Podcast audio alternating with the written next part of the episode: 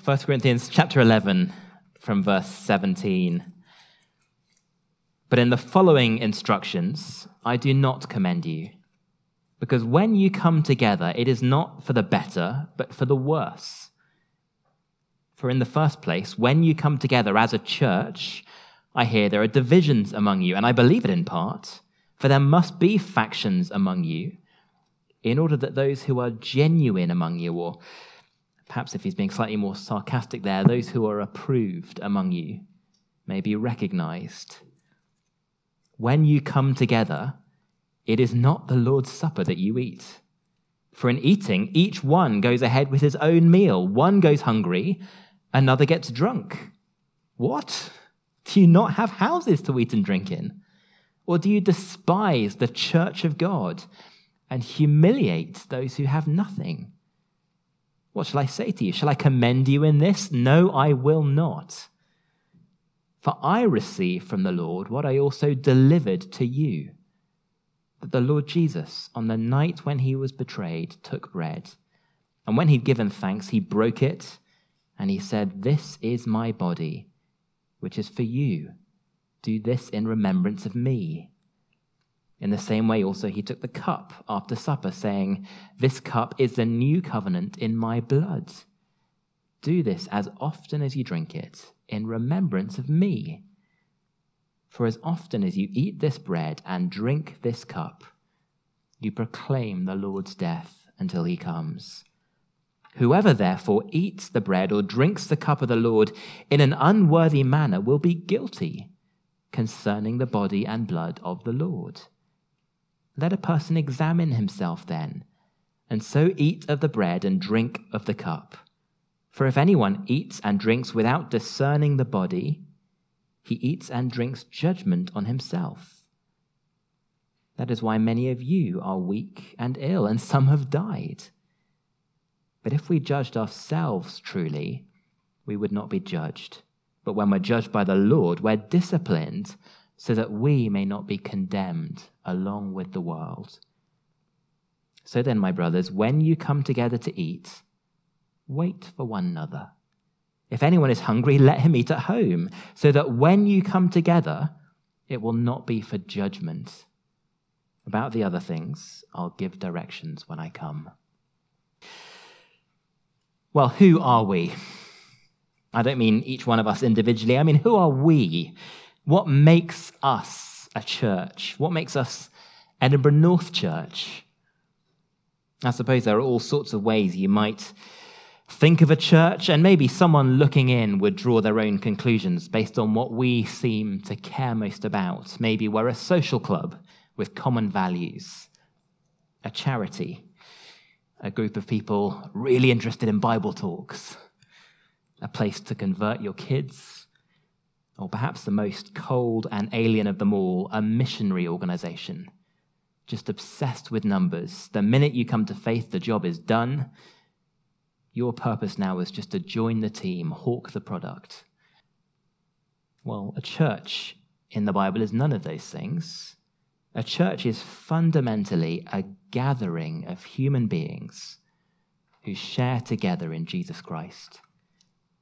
Notice how that idea frames this whole passage, verses 17, verse 18. When you come together as a church, an assembly. Verse 33, 34. When you come together.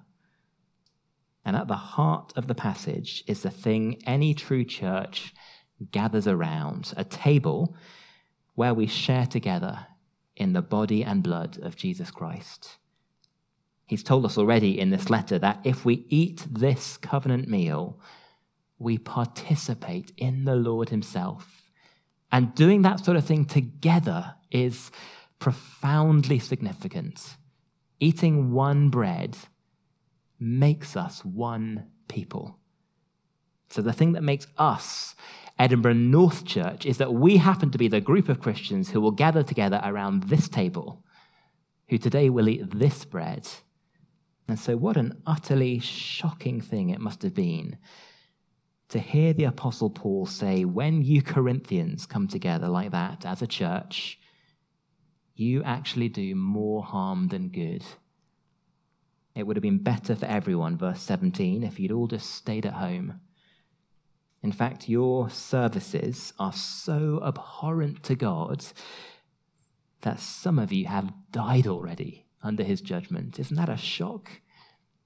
Could there be any more damning words for a church to hear? How not to remember Jesus' death? Well, our table is set. In half an hour, it's going to be our turn. We're a little bit like the kid at the top of a slide, aren't we? Who's just seen the one before him crack his head at the bottom. Are we going to go? And yet, when God's word and his sacrament come together, it is the closest we ever come in this world to Jesus himself. It should be a moment that every Christian longs to celebrate and enjoy. So we better listen carefully, hadn't we, and make sure we don't make the same mistake. What if we're about to do more harm than good? Famously, these verses have often terrified Christians about coming close to Jesus in the way we actually most need to. But when you read everything Paul says here, you see that the truth is he's being deeply pastoral. He spends time getting right inside what was really going on in a way that is beautifully helpful and clear. It'll show us the problem all could see, the problem Paul could see, the problem they should have seen, and finally the answer Jesus gives. First, in verses 17 to 22, the problem all could see. In fact, verse 18, Paul had heard about it from all the way over in Ephesus or wherever he was writing this letter from. There was a church they despised. And it was causing scandal and upset all over the place. When you come together as a church, I hear there are divisions among you. And to hear how utterly ridiculous that sentence sounds, you need to remember that the very word for church there in verse 18 means gathering. That's who we are, the people God has gathered together in his Son under grace. So the Corinthians had somehow managed to turn church into an anti church, a place where you divide the very thing which God is assembling.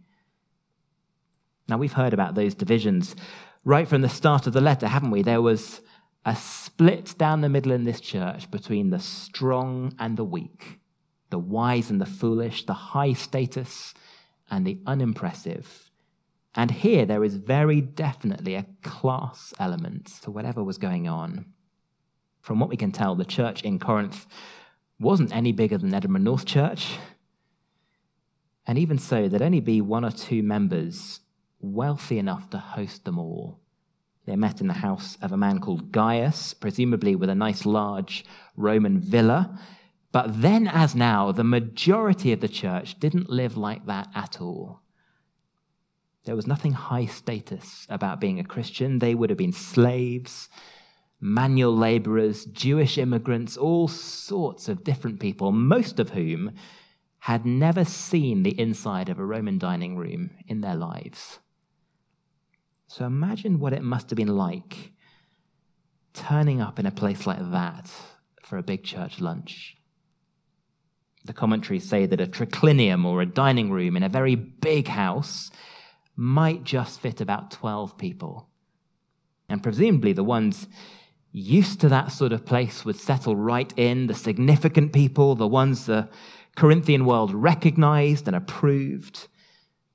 But the vast majority would be left to stand out in the atrium. And when the servants come round with the food, well, who do you think got the attention? It's a passage held together, framed by deeply corporate language because church should be. But look how Paul describes their meeting, verse 21. One does this, another does that. Suddenly, they've gone all modern and individualistic. Some gorge on the food, others are busy necking their second bottle of wine. The fussy ones start tucking into their own packed lunches.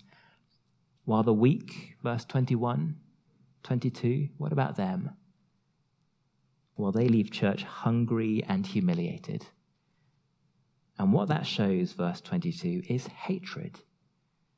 You despise this family God is bringing together by grace. It might have seemed like the rich were just inconsiderate, but it is much deeper than that. It's deeper than social differences and class differences. It's an absolutely classic case of the Corinthian disease that has run right through this letter. The strong insisting on their own rights, indulging their own selfish appetites, rather than dying to themselves out of love for the weak. And so Paul says, verse 20, whatever you think you're doing, whoever's supper that is, you think you're eating, it's not the Lord's. Imagine that. You're just playing at church. Nothing you did around that table meant a thing. Now, notice Paul's response isn't some simple Marxist project. He doesn't try to obliterate all those social distinctions. Eat your fancy lunches, he says but eat them at home. Those distinctions have no place whatsoever when you gather together around the cross. It's why, pretty quickly, the early church gave up on those famous Christian love feasts and pared what we do in church right back to a token bit of bread and wine. Because the truth is, the church has been a mess, haven't we, right from the start? There was never a golden age. It's all too easy for things like class and status to make itself felt, for one group to feel humiliated and somehow less valued. The family whose kids won't sit quietly at a table, who just aren't used to sit down meals. The ones who didn't go to the same fancy school. The single mum when churches are full of large families far too often those things get in the way, even when we don't mean to make them an issue. And maybe we've pared it all back too far now, right down to the bone. But the idea was that in church, when we come together for something sacred, the focus was on nothing but the cross. Because that is what the superior Christians here had forgotten, isn't it? That actually they needed just the same Jesus as everyone else, and just as badly. They might have eaten, but unless they grasped that, then nobody in that church was actually fed. So we don't have a slap up meal anymore, I'm afraid, just a foretaste, just an appetizer. And we don't have a menu either. We eat what we're given, like any other family. If it's sausages for tea, then it's sausages we're all having. I personally would serve the best wine I ever drunk. I'd save it and serve it for communion, and I'd head to Stockbridge for a lovely artisan loaf of bread because it is a celebration. But that's not what's on the table. We don't all get to pour our own wine because we don't like the grape juice. We have gluten free bread normally here because there are one or two folk who need it, and they wouldn't have chosen that. It tastes like cotton wool, doesn't it? But it also tastes of love when all of us share that for the sake of one or two. It's not a menu, or else it becomes far too easy to act in ways that put ourselves above other Christians. That sort of behavior is so natural to us. A church they despised. And then in verses 23 to 26, we get the problem Paul could see. How could they have turned their church services into something so completely opposite to what the Lord's Supper is all about? Well, because there was a death they'd forgotten. We're so used to hearing this paragraph as part of our communion service. I would totally panic if ever I left my little book of words at home, but I bet half of us actually know this paragraph by heart without even realizing it. And it means we can sort of glaze over these words without asking the really obvious question why does Paul actually say these words about remembering Jesus' death right here in this letter to these people? Well, because this is the absolute heart of what brings us together, isn't it? The Lord of love laid down his life for us, for all of us. We can miss in English just how plural this all is. Every verb. Verse 24, this is my body, which is given for you all. 25, do this as often as you all drink it. 26 For as often as you all eat this bread and drink this cup, you all proclaim to the world that Jesus' cross is your only hope. All of you, strong or weak, rich or poor, man or woman. Around this table, every single one of you is a sinner, and every single one of you is loved. Because the strongest, the richest, the preeminent one of all laid down everything in sacrifice for your place here. You see, the fix isn't a social tweak, it's not economic. The fix is in here, isn't it? It's cardiac. Around this table, we have to recognize that each one of us is a guest of the one who laid down every right. However big we are out in the world, it is the Lord's Supper, not ours. He's the host. Do you see how Paul stresses that? I received this supper from the Lord, verse 23. I delivered it to you. We don't get to set the terms. The moment we come to the table, we acknowledge that verse 3 of this chapter is true that Christ is the head of every man, whoever we are. It's a hard thing for somebody who loves planning dinner parties to release control when someone else does it differently, but Jesus does it differently. We don't get to comment on his guest list. We don't get a say over how the table is set or who sits where It all belongs to Him. If He invites us to eat with Him in forgiveness and love, then who are we to stay away? And if He invites someone else who we would never rub shoulders with at any other time, then who are we to treat Him any differently? This is the one table in all the world where everyone is equal all reminded that another man's death is the absolute center of our lives. So we come together and we do two things we remember it and we proclaim it to God and to the world while we wait in faith for the Lord Jesus to come and judge every one of us, high and low, on the same basis. Now, remembrance in the Bible, that isn't simply a mental act. This isn't some sort of exam revision. And it's not just a private, inward thing. This is a public, covenantal act. Notice that word covenant there in verse 25. This blood, Jesus said, it sealed a new covenant. The relationship between God and man was utterly broken by sin. And in pouring out my blood instead of yours, I've made a new one. And remembrance in the Bible means enjoying that relationship. When we make a remembrance, a memorial of Jesus, we're calling on God to act on account of the blood shed for us by his Son, to treat us as forgiven people, welcoming us in love. And when he sits us down around his table, that is exactly what he's doing. So we eat and we drink and we're participating in Jesus himself, enjoying his love, enjoying the relationship with his Father, renewing the covenant, which is going to matter later on because anytime God's people claim the covenant in the Bible and God remembers, then he acts, either for blessing or for curse. So it's a dangerous thing, isn't it, to participate in something like Jesus' death but make a mockery of it. There's a little hint of that already in verse 27. Notice what Paul reminds us of. The night Jesus gave us this very meal, he was betrayed. His supper sifts us even as we eat it.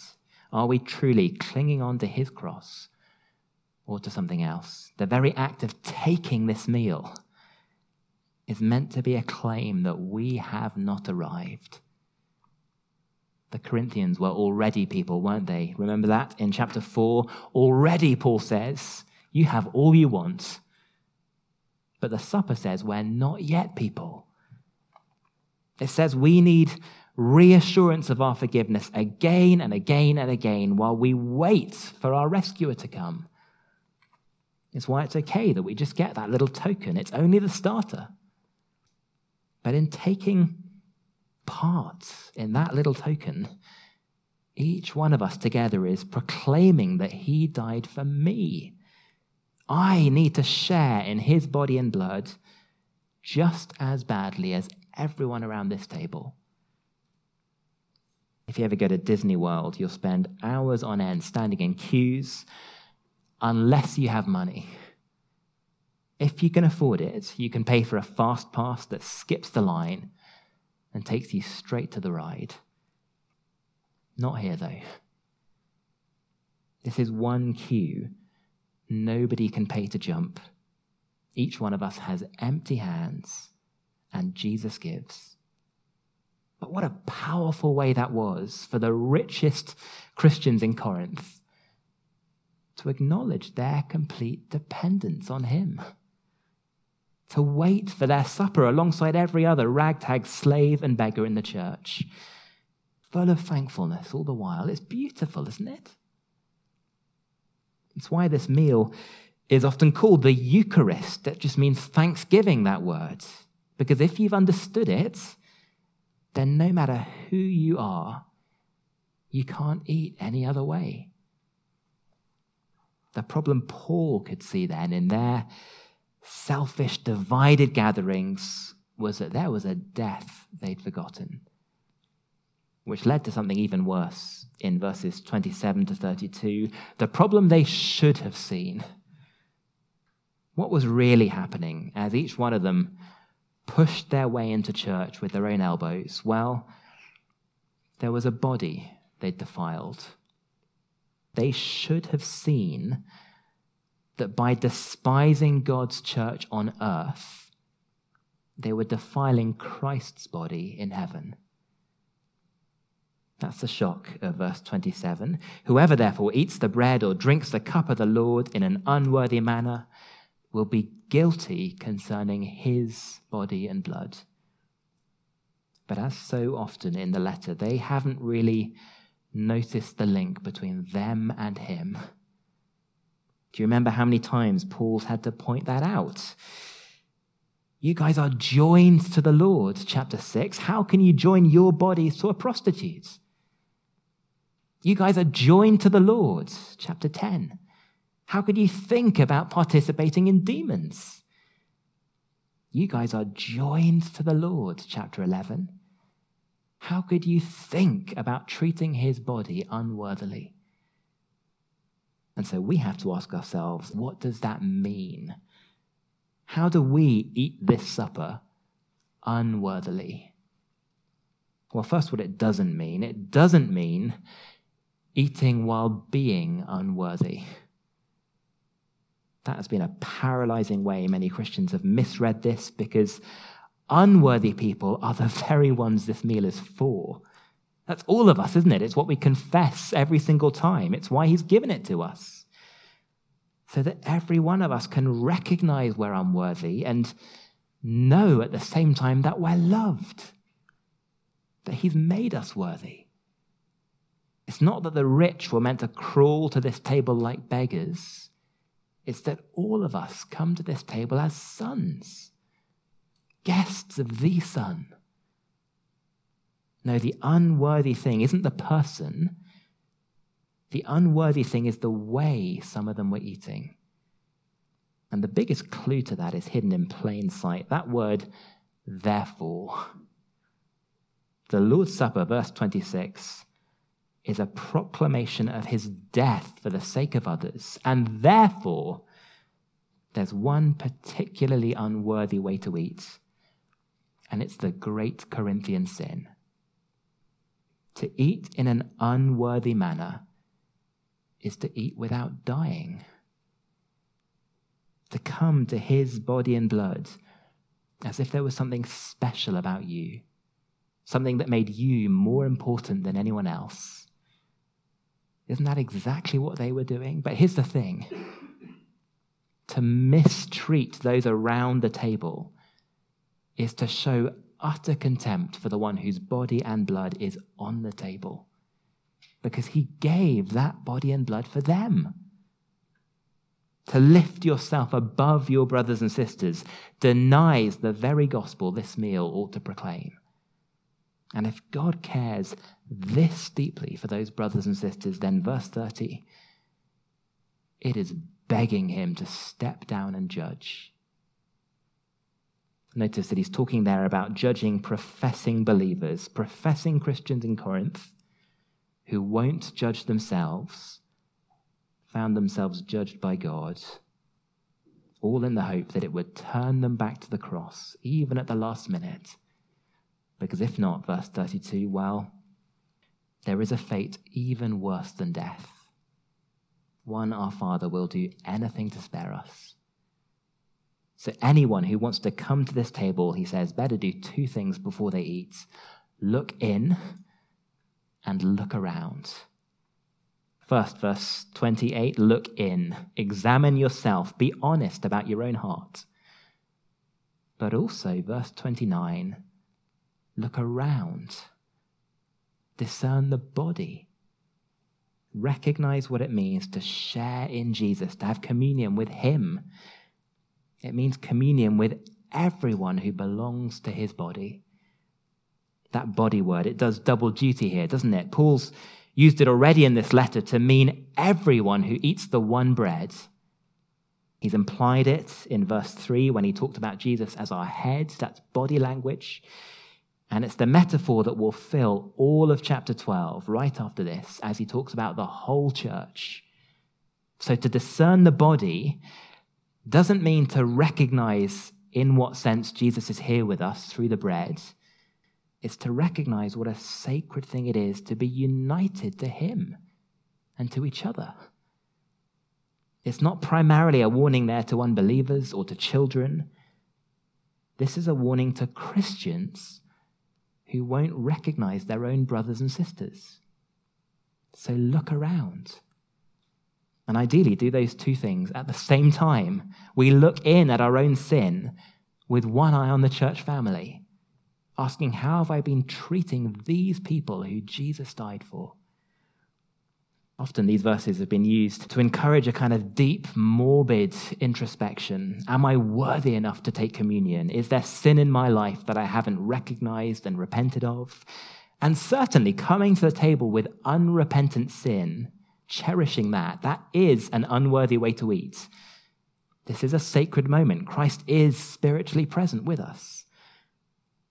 But the more that sin violates the very heart of what this meal proclaims, the more unworthy it makes our eating.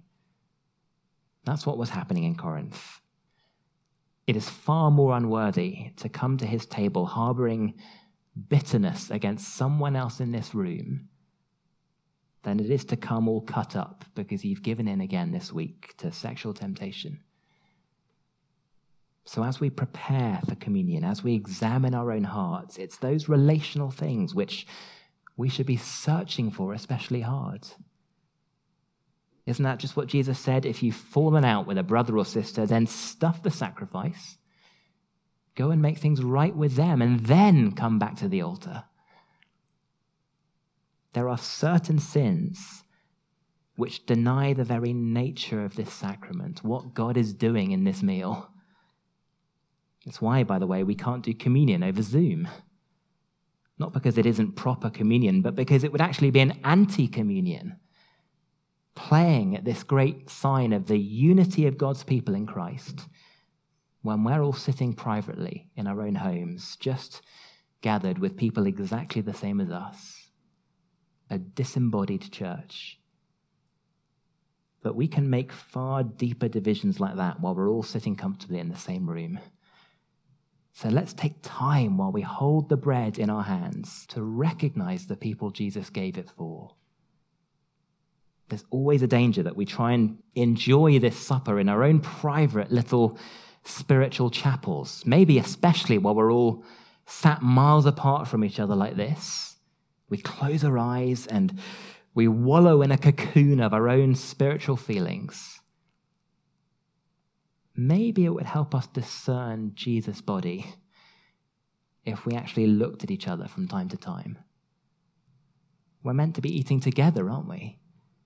enjoying each other's forgiveness, not just our own. Even the person in this room you are most tempted to criticize, the one you're convinced looks down on you, the one who's probably worrying exactly the same thing, why not use that time while you're holding the bread and the wine to pray for them, to thank God for giving his son for them and rejoice in that? Repent of how you thought badly of them. Ask him to help you find ways to make things better, to serve them, to love them. That's how we recognize Jesus' body. But it's a dangerous thing to share in that body and blood without caring for those he gave it for. And so finally, verses 33 and 34, the answer Jesus gives. And once you've understood the problem, the answer is beautifully simple. When you come together to eat, wait. In other words, we are to eat as one family gathered round the cross. Notice that the fix isn't to hide from the supper and to stay away so often. Isn't that how we try to fix things? Either we pretend there's nothing wrong or we just avoid communion altogether. And if any church had good reason for doing that, it was this lot, wasn't it? Some of them were literally dying because of the way they'd abused this table. But the table wasn't the problem, it was the solution. Jesus says, Come to me. You need it so badly that I gave my life for you. And that makes it just as ungrateful to stay away as it is to push yourself to the front. One implies that you need it less than others, the other says you matter more than them. It doesn't fix anything to hide. The fix is to recognize the problem and then kneel down at the cross together with changed hearts. Every one of us the same. Fill your stomachs at home, he says. Church is the place to feed on Jesus. That, by the way, is the exact opposite of what I was taught in high churchy Anglican circles. We were meant to fast until chapel so that the wafer was the first thing we ate. But it's not the food in our stomach that defiles this sacrament. It's putting our stomach above other people, isn't it? So instead of snatching and superiority, the cross says, wait. It's so simple, but there is something deeply lovely in that word. My lexicon says it's what you do when you stand at the door of your house waiting for someone to arrive, when you line up to greet them with open arms. To wait like that is to welcome one another, just as Jesus welcomes us, one family, under his grace. So you don't have to be perfect, says Paul. The other stuff can wait till I come. Nothing matters like this. But if the cross isn't right at the heart of your shared life together, then everything you're about as a church is horribly wrong. So we will eat around this table together in a moment, participating together in Jesus' death, claiming it as ours, with a manky speck of gluten free bread and a thimble of grape juice, because that's what's on the menu. But the moment it touches our lips, we will be bonded together in blood. A family we don't get to choose. Each bought by the Lord, along with billions of others around the world and down the millennia. One body of sinners, deeply loved, humbled together in Him. Well, let's give Him thanks then for what we're about to receive our loving Heavenly Father who gave his only Son that we should not perish, but enjoy life with you forever. We praise you from the bottom of our hearts for your grace to every one of us who you have known and loved and made your own. Help us, we pray, to see our own sin more clearly as we meet around his body and blood. Help us, we pray, to see one another as you see them, infinitely precious and entirely loved. And as we share together in Christ, would you fill us with the knowledge of your presence here with us by grace so that we can leave this table more trusting and more humbled and more thankful for his cross. In Jesus' name, amen.